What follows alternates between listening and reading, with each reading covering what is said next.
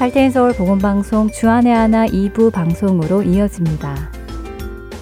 주안의 하나 2부에는 시편을 묵상하며 시편 기자의 마음을 공감해 보는 프로그램 시편 나의 고백과 은혜의 설교 그리고 마태복음 강해가 준비되어 있습니다.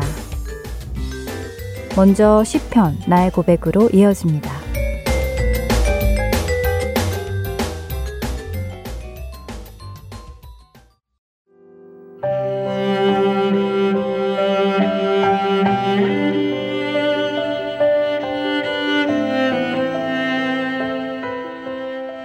애청자 여러분 안녕하세요. 주님께 자신의 마음을 고백하는 시간 시편 나의 고백 진행의 민경은입니다. 신앙생활을 하다 보면 매일 잠자리 들기 전에 회개할 것들을 떠올리며 회개한 후에 잠자리를 든다고 하시는 분들을 종종 만나게 됩니다. 저도 한때 매일 회개하기라는 메모를 책상 위에 붙여놓고 그 앞에 앉아서 오늘 회개할 것들이 무엇인지 성령님께 떠올려 주시기를 기도드리기도 했었는데요. 하지만 가끔은 오늘은 회개할 거리가 없는데 하면서 그냥 지나친 적도 있었습니다. 여러분은 죄를 무엇이라고 생각하세요? 예배를 드리기 전에 주님 앞에 어떤 죄를 회개하고 나아가야 할 것 같으신가요? 흔히 우리는 죄라고 했을 때 살인, 강도, 도둑질, 사기, 간음 등 사회적으로 또 윤리적으로 손가락질 받을 만한 것들을 떠올립니다. 물론 이런 것들은 사회적으로나 성경적으로 다 죄이지요. 그러나 성경이 말씀하시는 죄, 곧 우리가 회개해야 하는 죄는 이런 죄들보다 범위가 더 넓습니다. 성경은 우리에게 불평하지 말라고 하십니다. 또 범사에 감사하라고 하시지요. 염려하지 마라, 두려워하지 말라라고 하기도 하십니다. 이러한 하나님의 말씀에 순종하지 않는 것, 이런 것도 죄라고 여러분은 생각하시는지요? 불평 조금 했다고 그걸 죄라고 한다고? 아니, 범사에 감사하지 않는 것이 죄라고? 살아가면서 걱정과 염려도 할 수 있지. 그거 조금 했다고 죄라니. 아, 이거 너무 심하네 하는 생각 들지 않으시나요? 사실 하나님의 은혜 안에 충만히 거할 때, 또 우리 삶에 고난이 없을 때, 우리는 삶에 대한 불평이 나오지 않습니다. 앞날에 대한 걱정과 염려도 별로 없지요. 하지만 무언가 나의 뜻대로 되지 않거나 상황이 제대로 풀리지 않기 시작하면 갑작스레 들어오는 걱정과 염려, 또 곤경에 처한 나를 구해주지 않으시는 하나님을 향한 원망이 내 마음 속에서 새어나와 입으로 불평과 염려를 내뱉게 됩니다. 이럴 때 아는 사람들이나 성도들을 만났을 때 자신이 지금 처한 상황을 설명하다 보면 어느새인가 불평과 불만, 걱정과 염려의 말들을 내뱉고 있는 자신을 발견하게 됩니다. 성경은 우리가 하나님께서 이렇게 말씀하셨음을 알면서도 그 말씀을 따르지 않는 것을 죄라고 하십니다. 특별히 그런 죄를 고범죄, 즉, 고의로 짓는 죄라고 표현하지요. 고의적으로 짓는 죄라는 말을 들으면 사람들은 흔히 알고도 짓는 죄, 계획해서 짓는 죄, 반복해서 짓는 죄라고 생각합니다. 그러나 성경이 정의하시는 고범죄는 그것보다 더 깊은 뜻이 있는데요. 말씀드린 대로 고범죄는 하나님의 말씀을 알면서도 그 말씀을 무시하고 내 마음대로 생각하고 행동하는 것입니다. 별것 아닐 것이라고 생각하는 이 고범죄가 얼마나 무서운 죄인지 혹시 알고 계시는지요? 민수기 15장 28절에서 31절의 말씀을 읽어드리겠습니다. 제사장은 그 부지 중에 범죄한 사람이 부지 중에 여호와 앞에 범한 죄를 위하여 속죄하여 그 죄를 속할지니 그리하면 사함을 얻으리라. 이스라엘 자손 중 본토 소생이든지 그들 중에 거류하는 타국인이든지 누구든지 부지 중에 범죄한 자에 대한 법이 동일하거니와 본토인이든지 타국인이든지 고의로 무엇을 범하면 누구나 여호와를 비방하는 자니 그의 백성 중에서 끊어질 것이라. 그런 사람은 여호와의 말씀을 멸시하고 그의 명령을 파괴하였은즉 그의 죄악이 자기에게로 돌아가서 온전히 끊어지리라. 민수기의 이 말씀은 사람이 부지 중에 그러니까 죄인지 잘 알지 못해서 지은 죄는 속죄함으로 사함을 받을 수 있지만 고의로 범죄하는 자는 죄사함을 받지 못하고 그 백성 중에서 끊어질 것이라고 하십니다. 왜냐하면 그렇게 고의로 죄를 짓는 것은 하나님의 말씀을 멸시하는 것이고 하나님의 명령을 파괴한 것이기에 그렇다는 것이지요. 그래서 유명한 설교자 찰스 스펄전은 고범죄는 모든 죄악 중에서 가장 나쁜 죄이며 의도적으로 하나님을 배척하는 것이라고까지 말했습니다. 이런 죄를 범하는 자들은 지극히 높으신 하나님을 대적하는 교만이 그 얼굴을 덮고 있다고 강조했지요. 이런 이유로 다윗은 10편 19편에서 이렇게 고백한 것 같습니다. 자기 허물을 능히 깨달을 자 누구리요? 나를 숨은 허물에서 벗어나게 하소서. 또 주의 종에게 고의로 죄를 짓지 말게 하사 그 죄가 나를 주장하지 못하게 하소서. 그리하면 내가 정직하여 큰 죄과에서 벗어나겠나이다. 나의 반석이시오 나의 구속자이신 여호와여. 내 입의 말과 마음의 묵상이 주님 앞에 연락되기를 원하나이다.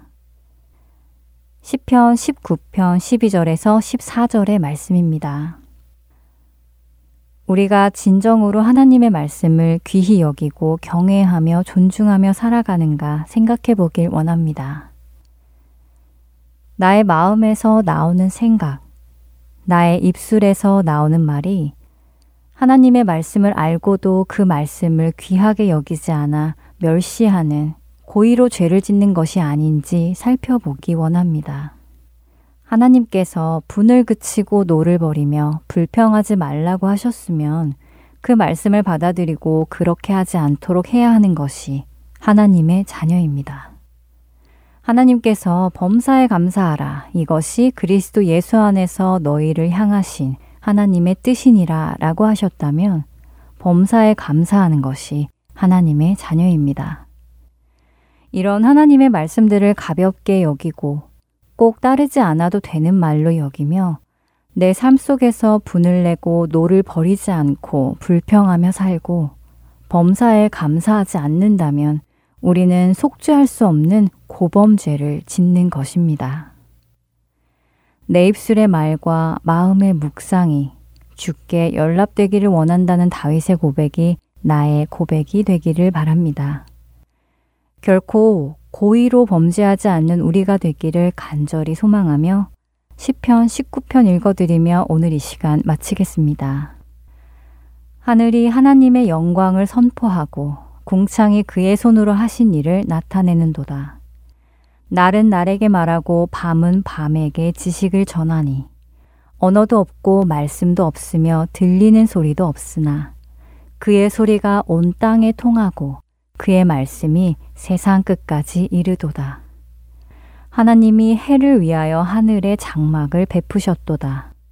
해는 그의 신방에서 나오는 신랑과 같고 그의 길을 달리기 기뻐하는 장사 같아서 하늘 이 끝에서 나와서 하늘 저 끝까지 운행하며 그의 열기에서 피할 자가 없도다. 여호와의 율법은 완전하여 영혼을 소성시키며 여호와의 증거는 확실하여 우둔한 자를 지혜롭게 하며 여호와의 교훈은 정직하여 마음을 기쁘게 하고 여호와의 계명은 순결하여 눈을 밝게 하시도다. 여호와를 경외하는 도는 정결하여 영원까지 이르고 여호와의 법도 진실하여 다 의로우니 금 곧 많은 순금보다 더 사모할 것이며 꿀과 송이꿀보다 더 달도다. 또 주의 종이 이것으로 경고를 받고 이것을 지킴으로 상이 크니이다. 자기 허물을 능히 깨달을 자 누구리요. 나를 숨은 허물에서 벗어나게 하소서.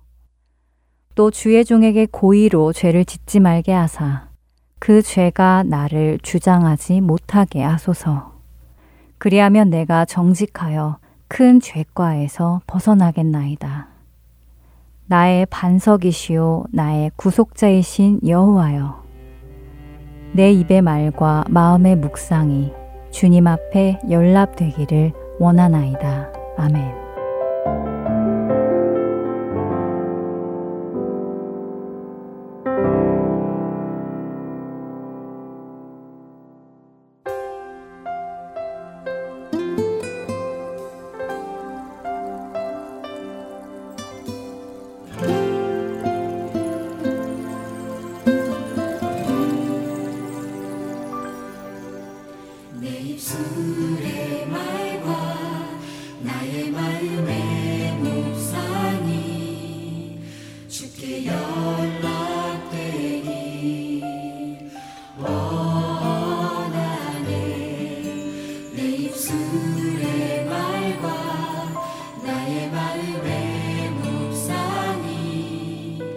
주께 영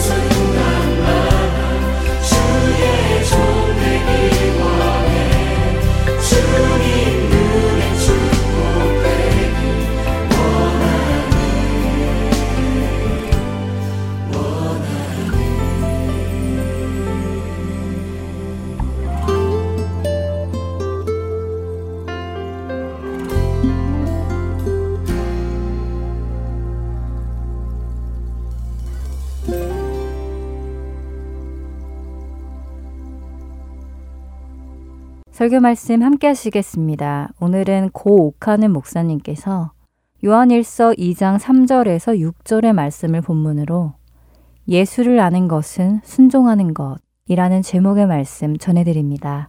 은혜 시간 되시길 바랍니다.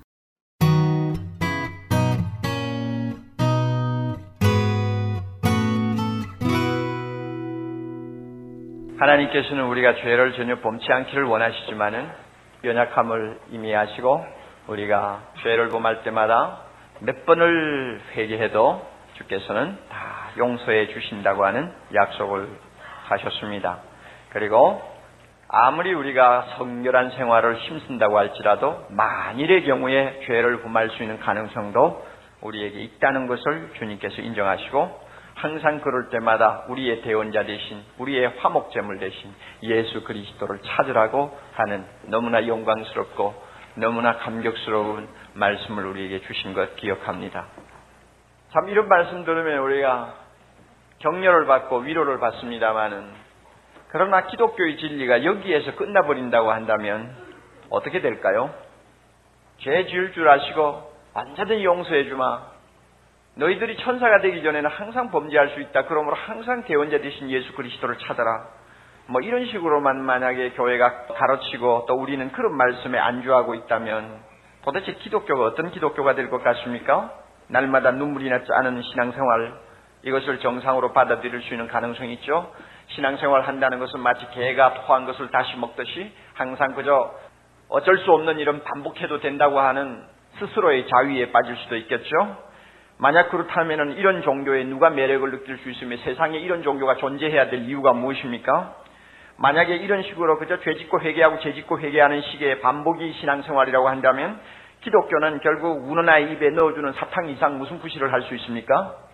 여러분 우리는 그렇게 생각할 수 있다고 봅니다. 그러므로 다시 말하면 요한일서 2장 1절 2절의 말씀은 그것으로 끝나지 않고 그 다음에 3절로 이어진다는 것을 우리가 명심할 필요가 있습니다. 주님이 진짜 하고 싶어 하는 말씀은 그 다음에 나옵니다. 정말로 하고 싶어 하시는 주님의 말씀은 그 다음에 있어요. 3절을 우리 좀 봅니다. 우리가 그의 계명을 지키면 비로소 우리가 저를 아는 줄 알 것이요. 여러분 이 말씀을 역으로 한번 읽어봐요. 무슨 뜻인가? 우리가 예수님을 안다고 한다면은 그 사람은 그의 계명을 뭐 한다는 말이에요. 지킨다 하는 말입니다. 그러니 예수님을 안다 하는 사람은 그것을 예수님의 계명을 지키는 것으로 입증을 해야 된다는 말입니다. 그리고 또 6절도 한번 봅니다. 주 안에 거한다 하는 자는 그의 행하시는 대로 자기도 행할지니라. 주 안에 거한다 하는 자는 그의 행하시는 대로 자기도 행할지니라. 거꾸로 우리가 보면 예수님 행하시는 대로 우리가 행할 때 우리는 예수님 안에 구한다 하고 말할 수 있다는 말입니다. 그러니까 이 본문의 골자는 예수님을 안다는 것하고 예수님의 말씀대로 산다는 것은 하나라는 뜻입니다. 예수님 안에 거한다는 말하고 예수님이 하시는 대로 우리가 본받는다는 것은 똑같은 이야기라는 말입니다. 이것이 주님이 하고 싶어 하는 말씀입니다. 예수님을 안다, 또 예수님을 믿는다, 또 예수님 안에 거한다, 또 예수님 안에서 교제한다 하는 말은 다 같이 보셔도 됩니다. 요한 1서에 나오는 교제한다, 거한다, 믿는다, 안다 이런 표현들은 사실 우리가 주님 사이에 갖고 있는 아름다운 영적 관계를 그저 약간 다른 각도에서 표현하는 것이지 깊은 의미로 들어가면 다 하나의 이야기입니다. 그러니까 우리는 이렇게 말할 수 있습니다. 예수를 믿는다는 말하고 예수님의 계명을 지킨다는 말하고 같다는 이야기입니다. 예수님을 안다는 말하고 성경 말씀대로 산다는 말은 똑같다는 이야기입니다. 예수님과 교제한다는 말은 주님의 말씀을 순종하는 것이고 주님이 행하는 대로 따라가는 것이라는 것과 다를 바가 없다는 이야기입니다. 우리가 이렇게 말씀을 검토하고 들어가면 우리 자신을 돌아보아야 할 참 영역이 대단히 많아지는 것을 우리는 부인할 수가 없습니다. 그렇다면 자 믿는다는 것은 이렇게 중요한데 이 그럼 예수를 내가 믿는다 안다고 하는 사실을 무엇으로 입증할 수 있느냐? 네, 어떻게 입증할 것이냐? 나 예수 믿는다.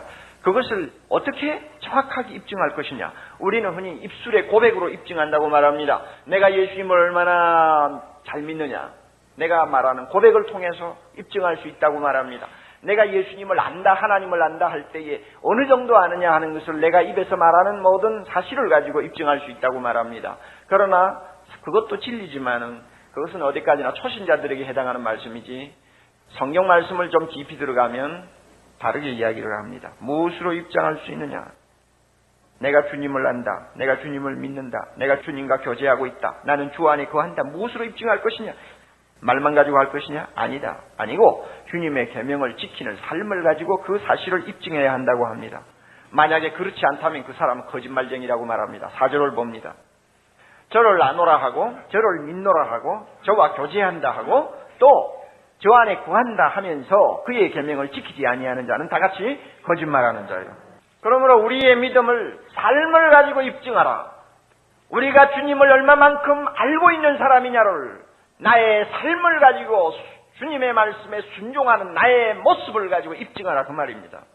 요한 일서를 쓰던 당시 헬라 사람들은 신을 마치 고등 수학 풀듯이 연구하고 따져서 그 다음에 거기서 얻은 어떤 지식을 가지고 하나님을 안다고 자랑했습니다. 신을 안다고 자랑했어요. 신이라는 존재가 고등 수학 풀듯이 인간이 머리를 짜가지고 풀어서 해결될 문제는 아니잖아요. 그럼에도 불구하고 그들은 무엇인가 철학적으로 신을 논증해가지고 거기서 얻은 지식으로 나는 하나님을 안다, 하나님을 안다 이렇게 떠들었습니다. 그러나 그들의 머리는 어느 정도 만족을 얻었을지 모르지만 그들의 마음은 전혀 감동을 주지 못하는 지식이었습니다. 마음에 감동을 주지 못하는 신의 지식은 생활에 어떤 영향도 끼치지 못합니다. 따라서 결국 따라오는 것은 뭐냐면 윤리 부재 현상이죠. 머리에 아는 것하고 실제로 사는 것하고 다르고 어, 신을 안다고 하는 것이 아무리 대단해도 그 사람의 생활에는 변화가 없어요. 말하고 생활하고 다른 것입니다. 그런 현상이 요한일서를 쓰던 당시에 많이 있었습니다. 그리고 그 당시 헬라 사람들 중에는 어떤 신비한 느낌을 통해서 신을 알 수 있다고 주장하고 그 느낌을 가지고 큰 소리를 치는 사람들이 있었습니다. 그들은 종교 의식을 거창하게 하는 어떤 예식에 참석을 합니다. 무대에서 연출되는 이상한 예배 의식입니다. 그 예배 의식에는 신이 내려와서 인간을 위해 죽고 그 신이 부활한다고 하는 그런 연출도 합니다. 마치 성경에 나오는 예수님의 죽음과 부활 비슷한 이야기를 늘어놓습니다. 그러면은 그와 같은 무대에 연출되는 사실들을 감상하고 들으면서 뭔가 느끼는 거예요. 교묘한 조명장치가 감정을 자극하고 그 다음에 어떤 흥분을 자아내는 노래가 계속 흘러나오고 사람들을 이상하게 자극시키는 향 냄새가 온 주변에 가득하고 이런 분위기 속에서 신이 자기를 위해 죽고 자기를 위해 사는 어떤 연극을 보면서 자기와 신이 동화가 되는 것 같은 모습을 느껴요. 그래서 결국은 나는 신이다. 나는 당신 안에 있고 당신은 내 안에 있다. 이런 소리를 하게 되는 것입니다. 무언가 막 느끼는 거예요. 이런 어떤 종교 의식 속에서 느낌을 찾았을 때 나는 신을 안다고 그들은 자신있게 말을 했습니다. 뭐 요즘 비슷하지 않아요. 이 느낌을 가지고 굉장히 뭐 큰 소리를 치는 사람들이 많죠. 그래서 뭐 세족식도 하는 사람들도 있고 세족식이 뭔지요? 발을 씻어줌으로써 뭔가 느끼려고 하는 사람들도 있죠. 관 속에 들어가서 아주 거기에 빳바닥에 들어눕고 위에 못질을 하는 그런 장면도 가끔 연출을 하죠. 그래서 나는 그리스도와 함께 죽고 나는 또 다시 살았다 뭐 하는 것을 실제로 관 속에 집어넣고는 위에다 못질을 하는 것을 통해서 뭘 느끼려고 하죠. 사람들이 그래요. 어떤 행사에 가보면은 십자가를 만들어가 일부러 지고 가면서 그 십자가를 지고 가는 그런 그 어떤 나름대로 연극을 통해서 참 주님이 나를 위해 죽으심이 무엇인가를 느끼려고 합니다. 은사 집회 같은 데 참석해서 무언가 내 가슴에 치고 들어오는 것을 느껴보려고 합니다. 이런 사람들이 많죠. 그래 놓고는 그 느낌이나 체험을 가지고 나는 하나님을 안다, 예수님을 안다고 떠듭니다. 그러나 그와 같은 느낌을 중요시하는 사람들은 마음에는 어떤 뭐 충족이 있을지 모르지만 머리는 통통 비는 사람이고 결국은 아는 것이 없기 때문에 지식이 없기 때문에 그들의 삶의 깊은 변화를 일으키지 못합니다. 결국 뭐냐? 윤리 부재 현상이 일어나는 것입니다. 믿는 것하고 사는 것하고는 별개의 문제입니다. 우리 주변에 얼마나 많이 봅니까?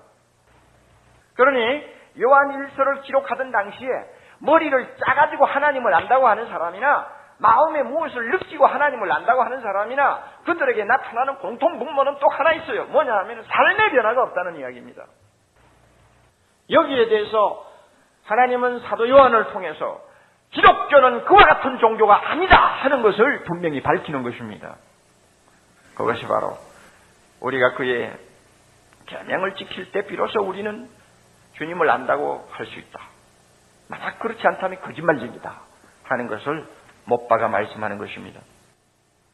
그러므로 사랑하는 형제자매 여러분, 우리가 예수님을 인격적으로 안다고 말하고 싶습니까? 그렇다면 첫째로 우리는 그의 계명, 그의 말씀을 지켜야 합니다. 계명이라는 것은 거룩하시고 의로우신 하나님이 그의 자녀된 우리한테 요구하시는 삶의 법도입니다. 이 법도를 하나님은 성경 말씀에 기록해 두고 있습니다. 하나님이 거룩하신 것처럼 우리도 거룩하기 위해서 반드시 순종해야 될 명령입니다. 하나님이 거룩하시니까 그를 인격적으로 알려면 거룩해야 합니다. 그러면 속으로 여러분, 아, 우리는 이미 거룩해졌는데, 그래, 거룩해졌으면 그 다음에 어떻다는 거예요, 그래? 거룩해졌으면 그만큼 뭔가 표가 나야 될 거 아니에요. 삶이 따라와야 된다는 이야기입니다. 기독교는 막연히 교리적으로 우리는 예수를 믿었으므로 그리스도 안에서 다 거룩하다 하고 교리적인 이야기만 하고 끝나는 종교가 아닙니다. 거룩해졌으니까. 거룩해졌으니까 거룩한 삶의 무엇이 있어야 된다는 이야기입니다. 이 거룩한 삶의 무엇을 보여주는 것이 무엇입니까? 하나님의 계명, 하나님의 말씀을 지키는 실제적인 삶입니다. 하나님이 거룩하기 때문에 하나님을 안다고 하는 사람은 그만큼 뭔가 거룩하려고 할 때 하나님을 알게 됩니다. 하나님이 의로우시니까 예수님이 의로우시니까 예수님을 믿는다 예수 안에 거한다 예수님과 교제한다 하는 소리를 하려고 하면 예수님처럼 의로운 삶을 살려고 하는 생활이 따라와야 된다는 것입니다. 인격적인 교제에서는 비슷해야 서로 안다고 하는 소리를 할 수 있습니다.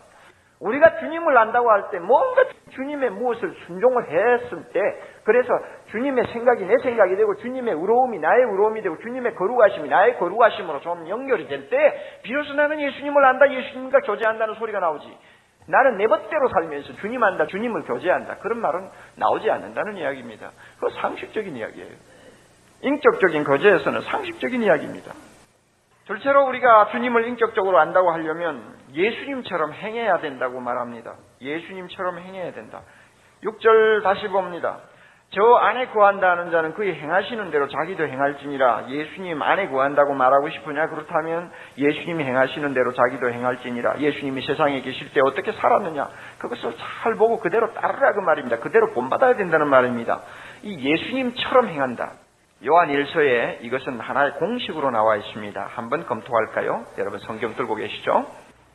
1장 7절 봅니다. 1장 7절 저가 빛 가운데 계신 것 같이 우리도 빛 가운데 행하면 그런 뭐요? 예. 예수님이 하나님이 빛 가운데 계신 것 같이 이게 공식이라고 말이에요. 그대로 우리도 빛 가운데 행해라. 그 다음에 3장 3절 우리가 자 주를 향하여 이 소망을 가진 자마다 이 소망은 예수님이 오시면 우리가 예수님처럼 되는 것입니다. 이런 소망을 가진 자마다 그 다음에 무엇입니까? 그의 깨끗하심과 같이 자기를 깨끗하게 하느니라. 예수님이 표준이죠. 예수님이 깨끗하심과 같이 우리 자신을 우리는 깨끗하게 한다. 그 다음에 또 7절 봅니다. 자녀들아 아무도 너희를 미혹하지 못하게 하라. 의를 행하는 자는 그 다음에 뭡니까? 그의 의로우심과 같이 의롭고 예수님 의로운 것처럼 의롭고 그렇죠? 또 한 거 찾아볼까요? 4장 17절 이로써 사랑이 우리에게 온전히 이룬 것은 우리로 심판날의 담대함을 가지게 하리 함이니 그 다음에 다 같이 주의 어떠하심과 같이 우리도 세상에서 그러하니라 예수님이 어떠한 분이었으며 어떻게 살았느냐? 그렇다면 우리도 그와 같이 되어야 하느니라 하는 말입니다. 여러분, 계명을 지키는 것하고 예수님처럼 되는 것하고 차이가 있습니까? 우리가 따지면 그것은 차이가 없습니다. 예수님은 세상에 계실 때 하나님의 말씀을 철저하게 복종하신 분입니다. 그리고 예수님은 세상에 계실 때 하나님으로서 완전한 사랑을 베푸신 분입니다. 예수님은 세상에 계실 때 그는 완전히 의로우신 분이었습니다. 그러니까 예수님이 말씀에 순종한 것처럼 사는 것은 바로 예수님을 예수님이 행하신 것처럼 행하는 것입니다. 그러니까 둘 다 차이가 없습니다만은 그러나 한 가지 우리가 알아야 합니다. 예수님이 행하신 것처럼 우리가 행한다 하는 것은 우리에게 모범, 우리에게 표준을 가르쳐 준다는 말입니다. 여기에 대해서 제동을 거는 것이 바로 예수님이 행한 것처럼 우리도 행해야 된다 하는 말씀이에요. 주님이 모범이고 표준입니다. 예수님처럼 행한다는 것은 내가 나 자신의 길을 걷기를 원하기보다도 주님과 함께 발을 맞춰 걷기를 원한다는 말입니다. 주님의 발에 내 발을 맞추는 것입니다. 그에게 내 자신을 재조정하는 것입니다. 우리가 라디오에서 12시 정각입니다 하면 내 시계를 보고 만나 안 만나 조정하는 것처럼 예수님이 세상에 계실 때 어떻게 행하셨는가 하는 것을 놓고 내가 지금 바르게 하나님의 말씀을 지키느냐 안 지키느냐를 재조정하는 것입니다.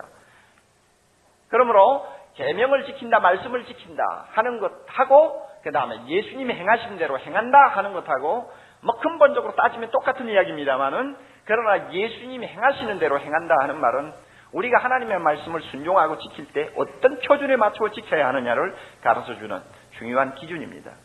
그러므로 우리가 하나님의 말씀을 지키면서 살려고 하면 주님이 어떻게 사셨는가를 보아야 합니다. 그럴 때 우리는 바로 살 수 있고 바로 순종할 수가 있습니다.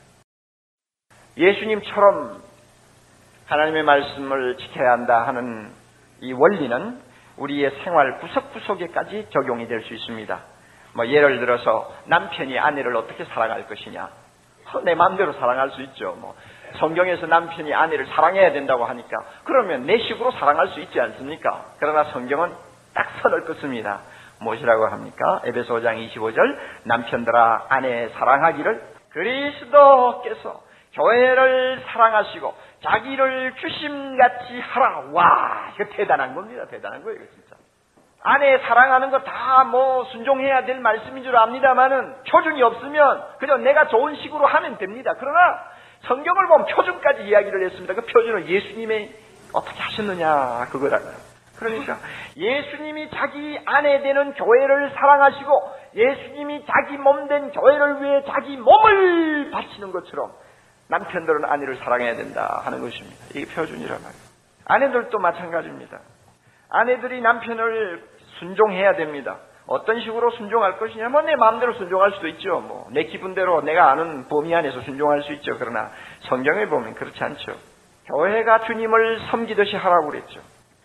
그러므로 우리에게는 모범이 필요해요. 하나의 이상형이 필요합니다. 이것이 주님이 행하는 대로 행한다. 말씀을 순종하는 데도 마찬가지입니다. 내용을 정리할까요? 여러분이 정리하고 그 다음 이야기를 들어야 합니다. 주를 안다는 것은 믿는다는 말이요, 교제한다는 말이요, 그 안에 거한다는 말이라고 했습니다. 이것을 입증하는 길, 내가 주님을 안다고 하는 것을 어떻게 입증할까? 입술로 주여 주여 하는 것만으로 입증이 될까? 주님은 아니라고 합니다.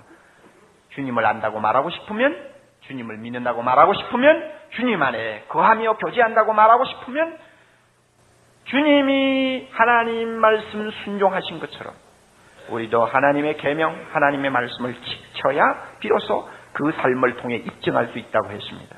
그렇지 않으면 거짓말쟁이라고 합니다. 우리가 하나님을 알고 있음을 보이는 유일한 길은 그의 말씀에 복종하는 것이요. 우리가 그리스도와 하나됨을 입증할 수 있는 유일한 길은 그를 닮아가는 것이라고 하는 말씀입니다. 참 부담스럽죠? 굉장히 부담스러운 말씀입니다. 당연합니다. 저도 부담스럽습니다. 그러나 여러분, 저나 여러분이나 부담스럽다는 느낌만 가지고 이 시간 끝나면 안 됩니다. 말씀을 지키며 예수님처럼 행하기를 원하는 사람으로 변화되어서 일어나야 합니다. 이제 내가 주님을 안다고 하는 것은 나의 삶을 가지고 입증하자 하는 분명한 결단을 가지고 일어나는 사람이 되어야 합니다. 오늘의 한국 교회를 여러분이 보십시오. 신앙과 삶이 이원화되어 있지 않습니까? 성경을 아는 것과 행하는 것이 일치가 안 되는 신앙생활에 길들여져 있는 것이 오늘 한국교회 현상입니다. 교회 생활과 사회 생활은 따로따로 놀고 있습니다. 교회마다 가보면 어떻게 살고 있느냐, 어떻게 순종하느냐, 어떻게 행동하느냐 하는 것을 중시하는 것보다는 얼마나 열심히 기도했느냐, 얼마나 성경을 보았느냐, 얼마나 헌금 많이 하느냐, 얼마나 열심히 모이느냐만 강조를 하고 있다고 말입니다. 문제에 관심을 두기보다는 얼마나 알고 얼마나 느끼느냐에 더 관심을 두고 있는 것이 오늘 한국교회 풍토입니다. 신학과 윤리가 이혼 증세에 서명을 한 지가 이미 오래된 것이 한국교회 현상입니다. 교회가 이 모양이니까 사회가 어떤 꼴인가는 모르나 마나 아닙니까? 말하고 행동하고 따로따로 노는 것이 오늘 우리 한국 사회입니다. 무슨 일이 터지면 항상 말은 요란하죠. 무슨 결이 되다. 그 다음에 현수막 내걸고, 어, 뭐, 그거야. 도가 터진 나라죠. 도가 터졌어야, 그냥. 자동차 학원에 성희롱 사건이 터지니까, 그게 어디 한두 건 사건이겠어요? 그 영업하는 사람들이 전부 모여가지고, 막 주먹을 불 끈지고, 머리에 뭘 띄고는, 거창한 결의문을 열창하는 것을 여러분이 텔레비를 통해 보지 않습니까? 잘한다, 잘한다. 나는 그래요. 잘한다, 잘한다. 저게 전문이니까 다. 그렇죠? 공사장 큰 건물 짓는 공사장 벽에 가보면 뭐라고 쓰여 있습니까? 우리는 불실 공사를 하지 않습니다. 말은 잘하지. 다 그러나 문제가 터지면 그런 거예요. 그 다음에 또 몇 주 지나 조용해지면 다 그거 접어두는 거예요. 머리 띈 것도 머리 띄는 띠도 다 접어서 다음에 또 필요할 때 쓰려고 천천히 보관해둬요. 전부 말이에요. 말로 다 때우는 거예요. 말로. 말로 다 때우는 거예요. 이게 군사문화의 유산인지는 모르지만 우리나라 사람들의 근성이 그렇게 돼버렸어요. 지난 수십 년 동안 그 모양이 돼버렸어요. 말로 다 떼워요, 말로. 전부 말로 다 떼워요. 그리고 양심을 찾을 수가 없어요. 왜 이 모양이 되었을까? 이 나라의 양심이 되고 모범이 되어야 될 교회가 입으로는 주여 주여 하면서 세상에 나가서는 계명을 지키고 주님이 행하시는 삶을 보여주지 아니한 데서 나타나는 윤리 부재 현상이라는 것을 우리가 깊이 마음에 인식해 두어야 합니다. 탄식과 두려움, 무력감을 우리는 보통 느끼는 것이 아닙니다. 비록 안 믿는 사람 집안에서 일어난 일입니다만은 왜 우리가 함께 고통을 할 수밖에 없느냐 하면은 교회 다니는 많은 부모들 중에서도 그런 자녀를 키우는 불신자들이 갖고 있는 가치관, 비슷한 황금 만능 사상, 똑 같이 가지고 자녀를 키우고 있는 일들이 교회 안에 너무너무 많기 때문에 그렇습니다. 주중에 주일 하루만이라도 교회 나와서 자녀가 하나님의 말씀을 앞에 놓고 배우면서 그 자녀의 인격을 하나님의 말씀으로 형성해야 되는 것이 얼마나 중요합니까? 얼마나 중요합니까? 그럼에도 불구하고 주일 가는 것보다 학원 가는 것을 부모가 더 좋아하는 집사가 있고 장로가 있고 목사가 있다는 이야기입니다. 이 세상을 살려면 돈의 힘이 있어야 된다고 은근히 돈의 힘을 하나님의 힘보다 더 크게 놓고 생각하는 사람들이 교회 안에 수두룩수두룩 하다는 것입니다. 교회가 이 모양이니 사회가 뭐, 뭐, 물어 뭐합니까, 여러분? 그렇잖아요? 주님을 안다고 하는 사람은 그래서는 안 되거든요. 하나님의 말씀에 보면은 돈을 사랑하지 말라고 했고 돈을 의지하다가는 망한다고 분명히 이야기했습니다. 하나님보다 돈을 사랑하면 무상숭배라고 분명히 모서를 박았습니다. 그럼에도 불구하고 많은 사람들이 그 말씀대로 살고 있지를 않아요. 그러면서도 나는 하나님을 안다고 주여 주여 할렐루야 하고 떠듭니다. 이런 당국이니까 사회가 뭐, 뭐 어떻게 돌아가는 것은 당연하지 않아요. 그리고 교회마다 가면 하나님을 아는 것은 곧 계명을 지키는 것이다 하는 이런 준엄한 말씀을 잘 가르치려고 하지 않습니다. 제가 고백했듯이 너무 부담스럽기 때문에 그렇습니다. 사람들에게 인기가 없어요. 예수님을 안다고 말하고 싶으면 그대로 살아라. 입만 가지고 떠들지 말고 행동을 가지고 증명하라. 순종하라. 만약 순종하지 못하면 그것은 엉터리 신앙이다. 자, 이런 소리 하는 것은 요사이 한물간 메시지입니다. 잘 안 들으려고 해요. 사람을 많이 모으는 것만이 교회의 최대 관심사가 되어버린 오늘 현실에서는 사람을 많이 모으기 위해서는 사람들이 듣기 싫어하는 메시지를 안 하는 것이 지혜입니다. 오늘 교회 부흥 전략은 마케팅 전략이라고 하는 말을 많이 합니다. 마케팅 전략.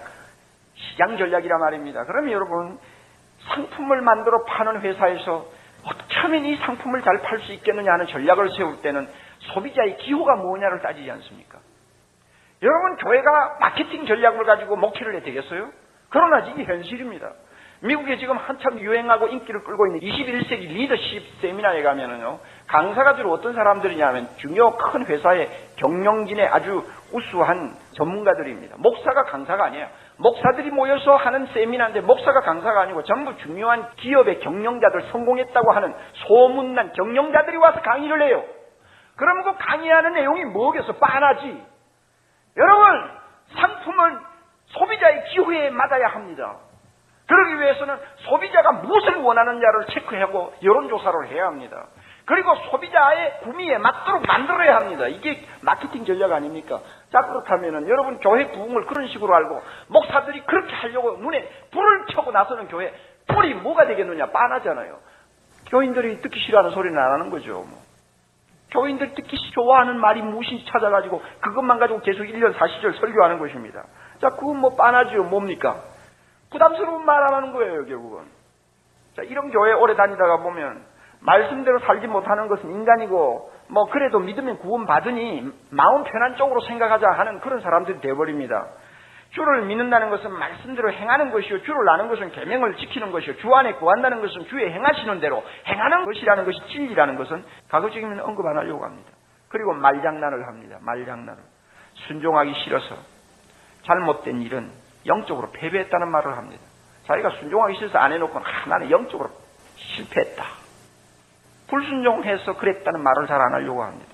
왜냐하면 패배했다는 말을 쓰면은 거기에는 할 수 없어서 약해서 어쩔 수 없어서 저지르게 되었다는 뉘앙스가 담겨 있어서 동정의 여지가 좀 남아있고 가책감도 좀 덜합니다.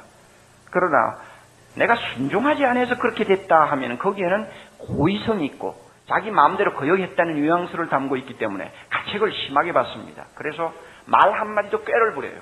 순종하지 않았다 하는 말보다는 나는 영적으로 패배했다 합니다. 이게 오늘 현대교회 신앙인들의 말재주입니다. 그래서 제리 브리지즈라고 하는 사람이 아주 핵심을 치는 이야기를 했어요. 우리는 너무 흔히 이런저런 죄에 패배했다고 말을 한다. 그러나 그것은 아니다. 우리는 패배한 것이 아니다. 우리는 단지 불순종한 것이다. 불순종했다고 까는 설교를 아무도 듣기 좋아하지 않습니다. 그러므로 교회는 점점 점점 자기도 모르게 목사로부터 시작해서 교회는 점점 더 세속화되어 버리는 것입니다. 이런 교회가 되면 삶은 큰 관심거리가 아닙니다. 어떻게 사느냐는 관심거리가 아닙니다. 그죠? 얼마나 모이는 교회냐, 얼마나 성경을 아느냐, 얼마나 뜨거운 체험을 했느냐 그런 소리나 통하지. 어떻게 사느냐, 가치관이 뭐냐, 회개하라 뭐 이런 소리는 통하잖아요. 오늘 우리가 살고 있는 세상이 지금 이렇게 되어가고 있습니다. 사랑하는 형제자매 여러분, 우리가 이런 점을 직시하고 하나님의 말씀이 지금 우리 보고 무엇이라고 하는가를 깊이 세밀히 살펴서 말씀에 더욱 가까이 접근하는 신앙생활을 힘써야 합니다. 참 하나님도 이상하시지. 아, 우리가 절대 죄 없는 사람이 될 수 없다는 거 참 뻔히 아시면서 또 우리가 말씀대로 100% 순종할 수 없다는 것도 뻔히 아시면서 왜 이렇게 엄하게 요구하실까? 우리는 그렇게 섭섭하게 생각할 수도 있습니다. 그러나 하나님께서는 이렇게 말씀합니다. 내가 너에게 순종하라고 명할 때는 이유가 있어. 순종할 수 있기 때문에 그래. 왜? 내가 너에게 내 사랑을 주었지 않니? 너의 마음을 내 사랑으로 변화시켜 준 것이 성령의 역사야. 예수를 믿는 자는 누구나 나를 사랑하게 돼 있어. 왜? 십자가에서 확정된 하나님의 사랑이 우리 마음에 이미 부음받되었기 때문에 예수 믿는다는 사람은 하나님을 사랑할 수밖에 없게 되어 있습니다. 사랑하게 되어 있습니다. 그 느낌이 뭐 크든 적든 차이가 있을지 모르지만 누구나 예수 믿는 사람은 하나님을 사랑하게 되어 있고 주님을 사랑합니다. 왜? 나를 위해 생명을 바쳐 죽었다는데 그 사람 사랑 안 하고 누구를 사랑합니까? 믿어요, 안 믿어요, 여러분? 믿죠? 날 위해서 그렇게 억울하게 죽었다는데 죽은 사람을 앞에 놓고 그래 사랑하지 아니하면 누구를 뭘 사랑한다는 말이에요. 그러니까 누구든지 주님을 사랑하게 돼 있어요. 그렇다면은 그 사랑하는 마음만 있으면 주님이 명령하는 것, 순종하는 것은 어렵지 않다는 이야기입니다. 순종에는 세 가지 동기가 있다고 흔히 말하잖아요. 무서워서 순종하기도 하고 필요해서 순종하기도 하고 사랑해서 순종한다고 그럽니다. 노예들은 무서워서 순종하겠죠. 어린애들은 필요하기 때문에 순종하겠죠. 부모 부모 사랑 받아야 되니까 뭔가 자기 원하는 걸 얻어야 되니까. 그러나 우리는 사랑하기 때문에 순종하게 되어 있습니다. 이 사랑이 있으면 순종하라 하는 말이 거북하게 들리지 않게 돼 있어요. 그래서 5절에 뭐라고 합니까? 끝으로 여러분 보세요. 다 같이 읽습니다. 누구든지 그의 말씀을 지키는 자는 하나님의 사랑이 참으로 그 속에서 온전케 되었나니 이로써 우리가 저 안에 있는 줄을 알 것이니라. 여러분 보세요. 이 말씀이 무슨 뜻인가? 누구든지 그의 말씀을 지키는 사람은 하나님을 완전히 사랑하게 되었노라 하는 말입니다. 여기 하나님의 사랑이 참으로 그 속에 온전케 되었다는 말은 하나님을 완전히 사랑하는 것이다. 하나님께 드리는 사랑이 완성되었다 하는 말입니다. 주님이 우리 마음에 하나님을 사랑하는 마음을 심어 주셨어요. 그런데 이 사랑이 참 정말 진짜 표현이 되려면 그리고 진짜 하나님을 사랑한다고 하는 수준에까지 오르려면 별 수가 없어요. 하나님의 말씀을 순종하는 것입니다. 순종만 하면 계명을 지키는데 순종만 하면 우리는 하나님을 완전히 사랑하는 사람이라 그 말입니다. 이 사실을 예수님이 얼마나 분명하게 강조했습니까? 그가 세상 떠나기 전 마지막 설교에서 세 번이나 반복해서 이 사실을 강조했습니다. 요한복음 14장 15절 너희가 나를 사랑하면 나의 계명을 지키리라. 요한복음 14장 21절 나의 계명을 가지고 지키는 자라야 나를 사랑하는 자니. 요한복음 14장 24절 나를 사랑하지 아니하는 자는 내 말을 지키지 아니하나니 사랑과 순종은 불가분의 관계를 갖고 있다는 것을 주님이 말씀하셨고 왜 계명을 지키라고 말씀하느냐? 너희는 나를 사랑하게 되어 있고 사랑하는 자이기 때문에 지키라고 하는 것입니다. 그러므로 사랑을 가지고 주님을 대하는 사람은 아무리 말씀을 지키라는 주님의 명령이 엄해도 그것을 부담으로 받아들이지 않습니다. 사랑하기 때문에 할 수 있기 때문에 그렇습니다. 그리스도 안에서는 할례나 무할례나 효력이 없대 사랑으로서 역사하는 믿음뿐이니라. 갈라디아 5장 6절. 여러분 사랑을 가지고 역사하는 믿음, 사랑을 가지고 순종하는 믿음 이것이 중요한 것입니다. 효력이 없는 것들에 대해서 여러분 우리가 관심 갖지 맙시다. 효력이 있는 것에 관심을 갖자. 그 효력이 있는 것이 뭐냐? 사랑으로 역사하는 믿음이요. 사랑으로 순종하는 믿음입니다. 그러므로 사랑만 있으면 순종하게 되어 있습니다. 사랑하는 형제자매 여러분, 주님이 원하는 것이 무엇인가를 다시 한번 마음에 잘 담으세요. 나의 믿음을 주님은 행동으로 입증하라고 합니다. 내가 주님을 안다는 것을 순종으로 입증하라고 합니다. 내가 주님과 교제하고 그한다는 것을 주님이 행하시는 대로 행하는 그 삶을 가지고 나타내라고 합니다. 이것이 우리에게 어렵지만은 그러나 십자가를 통하여 하나님이 우리 마음에 부어주신 놀라운 사랑이 있기에 이 사랑 때문에 우리는 순종할 수 있습니다. 아멘. 이 사랑 때문에 하나님의 말씀이 매우 매우 부담스러울 때에도 우리는 순종할 수 있습니다. 이 일을 위해서 성령이 우리와 함께 계시고 성령이 우리를 감동시킵니다. 약할 때마다 붙들어 세워줍니다. 잘 안 될 때마다 되도록 해주십니다. 거부하려고 하는 인간의 본성이 나타날 때마다 그 거부하는 인간의 본성을 죽여주십니다. 성령의 소욕대로 행하라 그리하면 육신의 소욕을 따르지 아니하리라고 말씀했습니다. 이렇게 하나님이 완벽한 준비를 갖추고 우리 보고 순종하라고 합니다. 그런데도 왜 순종 안 하려고 했어요? 이 더럽고 악하고 지옥으로 변해가는 이 세상에서 참 우리가 뭔가 이 사회에 메시지를 전해주자 말입니다. 이거 실패하면 뭐 기독교와 다른 종교가 무엇이 차이가 있는지 안 믿는 사람과 믿는 사람이 무슨 차이가 있는지 나도 모르겠고 여러분도 모르겠어요. 모르겠어요. 모르겠어요. 이거 없으면 우리는 자멸합니다. 그걸 아시고 우리 이 말씀을 마음에 좀 새기고 돌아가는 이 시간 되기를 바랍니다.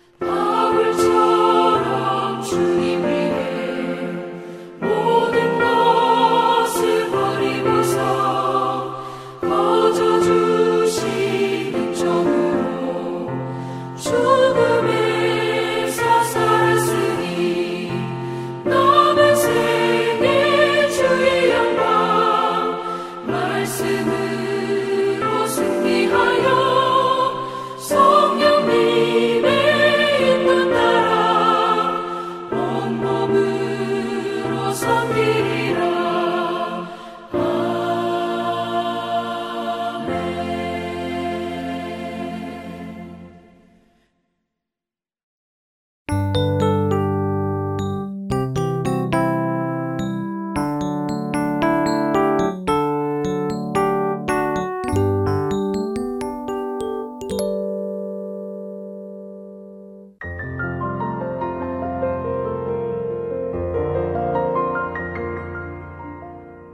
안녕하세요. 봉사자 김지인입니다.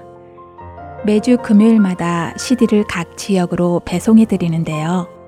최근 CD를 받지 못하는 분, 파손된 시디를 받으신 분들이 많다는 소식을 들었습니다. 매주 만들어지는 시디에는 많은 분들의 정성이 담겨져 있고 예수 그리스도의 복음이 담겨져 있습니다. CD가 잘 전달되지 않을 때에 저희 또한 마음이 너무 아픈데요. 혹시 CD를 받지 못하셨거나 부서진 CD를 받으셨을 때에는 저희에게 연락 주시기 바랍니다. 사무실 전화번호 602-866-8999입니다.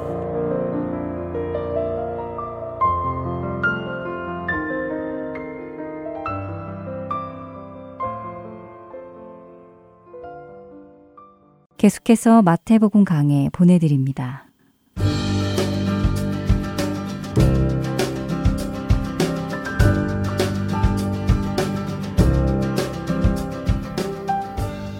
하트앤 서울 복음방송 애청자 여러분 안녕하세요. 마태복음 강의 김태정 목사입니다. 지난주까지 우리는 예수님께서 갈릴리에서의 사역을 마치시고 예루살렘으로 향하는 여정을 살펴보았습니다. 이번 주에 살펴볼 21장부터는 드디어 예수님의 가장 중요한 사역인 십자가 사역이 있는 예루살렘에서의 예수님의 모습을 살펴보게 됩니다. 마태복음의 저자는 드디어 예수님께서 입성하시는 모습을 기록하고 있습니다. 그런데 예수님께서 예루살렘에 들어가는 것이 뭐가 특별할까? 무엇이 살펴볼 것이 있을까 생각하실 수도 있겠지만 저자의 안내를 따라 그 모습을 여러분들의 눈과 귀를 열어서 생각해 보신다면 말씀의 은혜를 더욱 느끼실 수 있을 것입니다.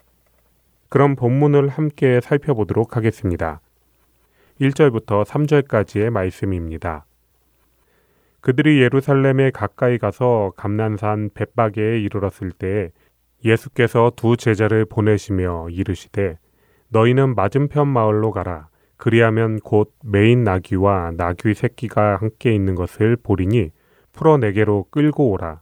만일 누가 무슨 말을 하거든 주가 쓰시겠다 하라. 그리하면 즉시 보내리라 하시니 갈릴리로부터 여리고를 지나 드디어 예루살렘이 보이는 벳바게에 예수님께서 도착하셨습니다.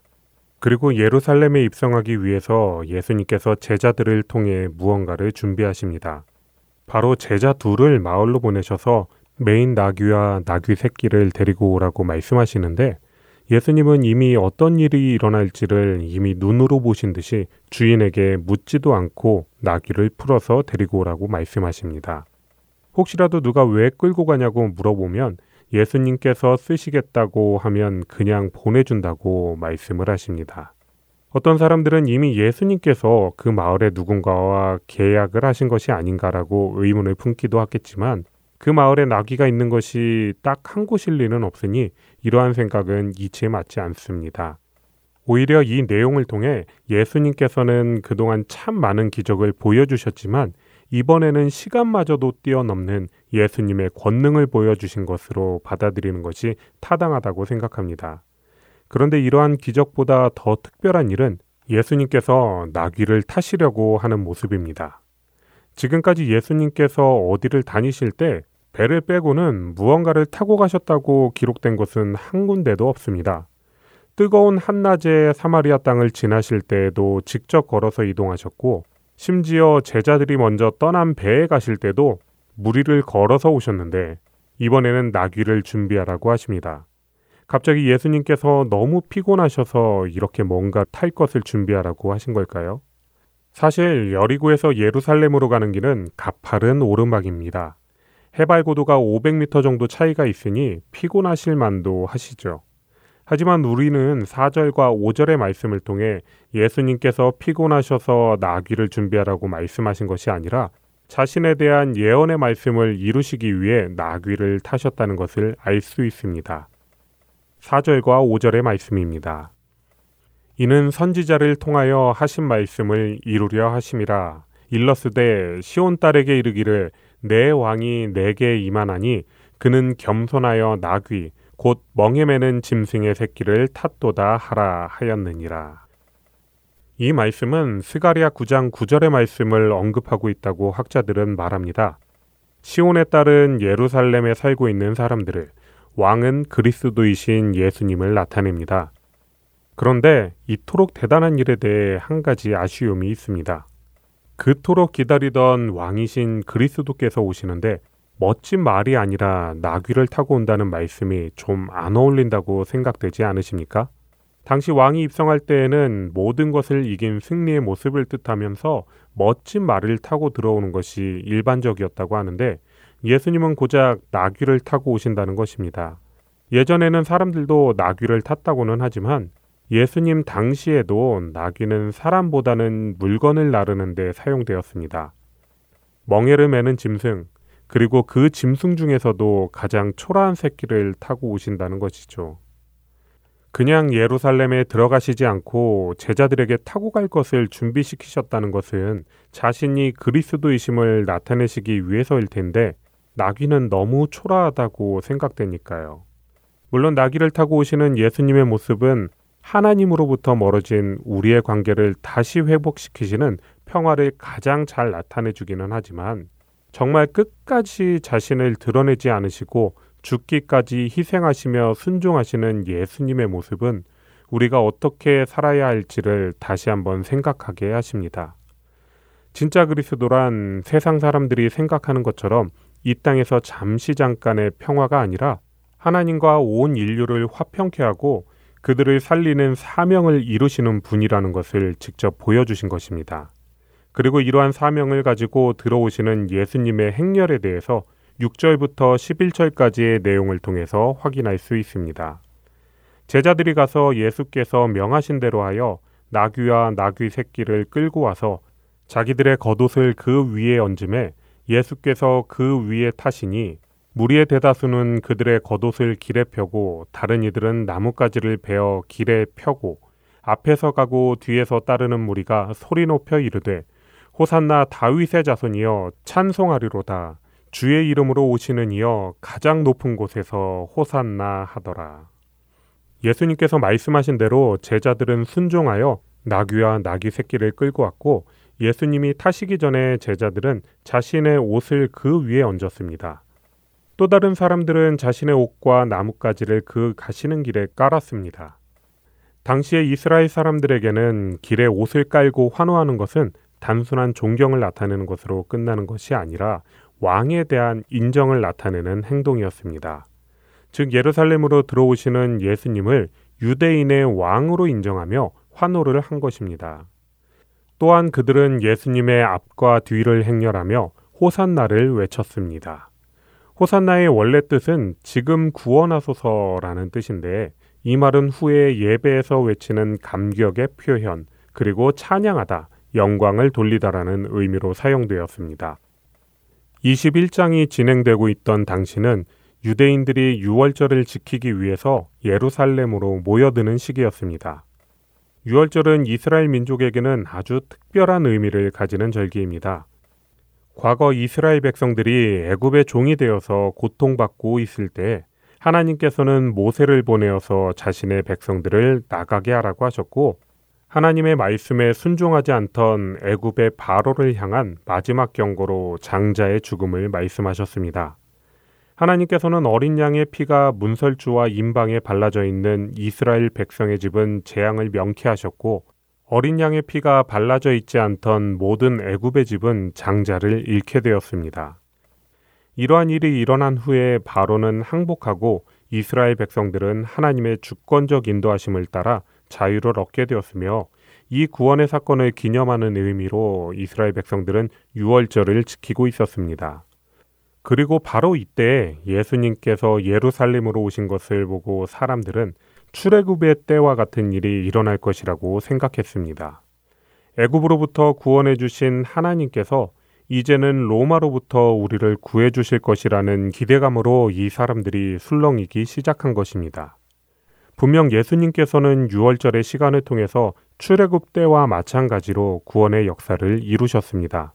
단지 로마로부터 이스라엘이 해방되는 한 민족이라는 작은 관점에서의 구원이 아니라 죄로부터 허덕이던 온 인류가 어린 양이신 예수님의 십자가 보혈을 통해서 구원받게 된 감격의 날을 이루신 것입니다.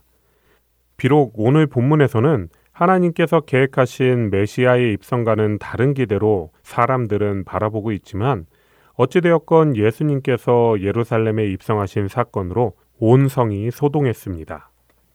10절과 11절의 말씀입니다. 예수께서 예루살렘에 들어가시니 온 성이 소동하여 이르되 이는 누구냐 하거늘 무리가 이르되 갈릴리 나사렛에서 나온 선지자 예수라 하니라. 분명 예루살렘에는 예수님에 대해 잘 알고 있는 무리와 잘 알지 못하는 무리가 있었을 것입니다. 갈릴리에서의 예수님의 사역에 대해 들었던 이들은 메시아를 향한 기대감으로 지금 환호하고 있고 아직까지도 잘 알지 못하는 사람들은 궁금해서 물어보고 있는 것인데 11절에서 단순히 나사렛에서 나온 선지자 예수라고 대답하는 말에는 여러 가지 생각할 것이 있습니다. 사실 예수님의 입성이 이미 스가리아서에 기록되어 있으며 그 말씀을 이루려 그 모습 그대로 나귀를 타고 오시는 것이지만 다른 이들이 바라보았을 때에는 참으로 초라한 등장이었을 것입니다. 분명 큰 소리와 환호는 들리는데 거기에 등장하는 주인공은 너무도 초라해 보였을 것입니다.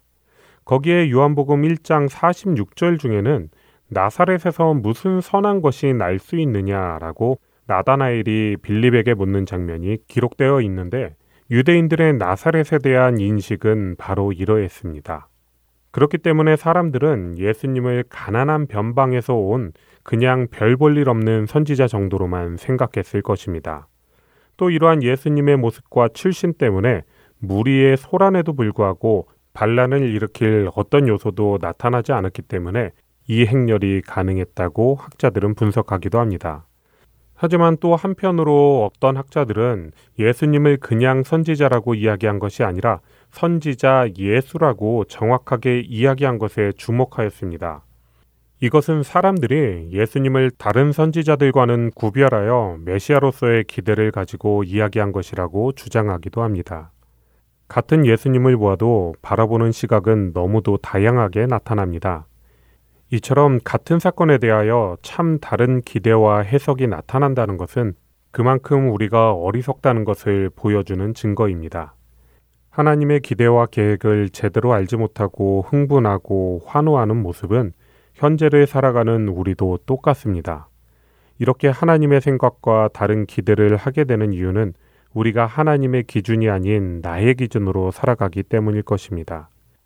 물론 작은 우리의 생각으로 크신 하나님의 마음을 이해하는 것은 불가능한 일입니다.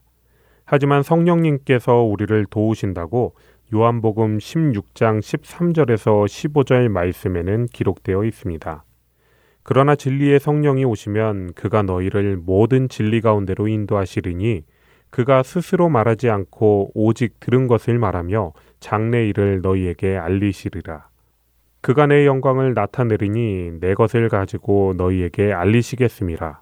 무릇 아버지께 있는 것은 다 내 것이라. 그러므로 내가 말하기를 그가 내 것을 가지고 너희에게 알리시리라 하였노라. 우리의 생각이 아니라 하나님의 뜻이 무엇인지 성령님께 귀 기울여 살아가는 것이 참된 그리스도인의 모습입니다. 성령님께서는 우리에게 예수님을 조명하시어 예수님이 누구이신지 알게 하십니다. 그리고 우리가 알게 된 예수님의 모든 말씀과 생각대로 살아갈 때에 세상과는 다른 하나님의 기준으로 현실을 바라보고 살아갈 수 있습니다. 그래서 예수님을 믿는 것은 진짜 은혜입니다. 선물이 아니고서는 우리가 예수님을 바로 안다는 것은 불가능하니까요. 그래서 지금을 사는 우리는 더욱 큰 은혜 가운데 있는 것이 확실합니다. 성경에 약속된 대로 예수님께서 진짜로 오셨고 십자가 사건과 부활 그리고 예수님을 알게 하시는 성령님의 사역까지 함께하는 이 시대를 살고 있으니 얼마나 감사한 일이겠습니까? 오늘은 예수님께서 예루살렘으로 입성하시는 21장 전반부의 내용을 살펴보았습니다. 예수님께서는 약속된 말씀을 이루시기 위해 겸손의 왕의 모습으로 나귀를 타고 입성하셨습니다. 이런 예수님의 모습을 보며 각자의 반응은 모두 달랐지만 분명한 것은 예수님은 약속대로 말씀을 이루시고 우리에게 오셨다는 사실입니다. 지금 나에게 오신 예수님을 우리는 어떤 마음으로 맞이하고 있습니까? 그저 세상의 구주로 기대했던 그들의 마음도 주체할 수 없이 벅찬 모습을 오늘 본문을 통해서 가늠해 볼 수 있었는데 온 인류의 구주이신 하나님께서 나에게 오신 이 기적을 여러분은 감당하실 수 있으십니까? 그리고 그러한 은혜가 지금 저와 여러분의 삶을 어떻게 변화시키고 있습니까? 찾아오신 그때의 감격을 다시 한번 되돌아보며 어떠한 환경에도 기쁨으로 오늘을 사는 우리 모두가 되시길 소원하며 마태복음 강해 마치겠습니다.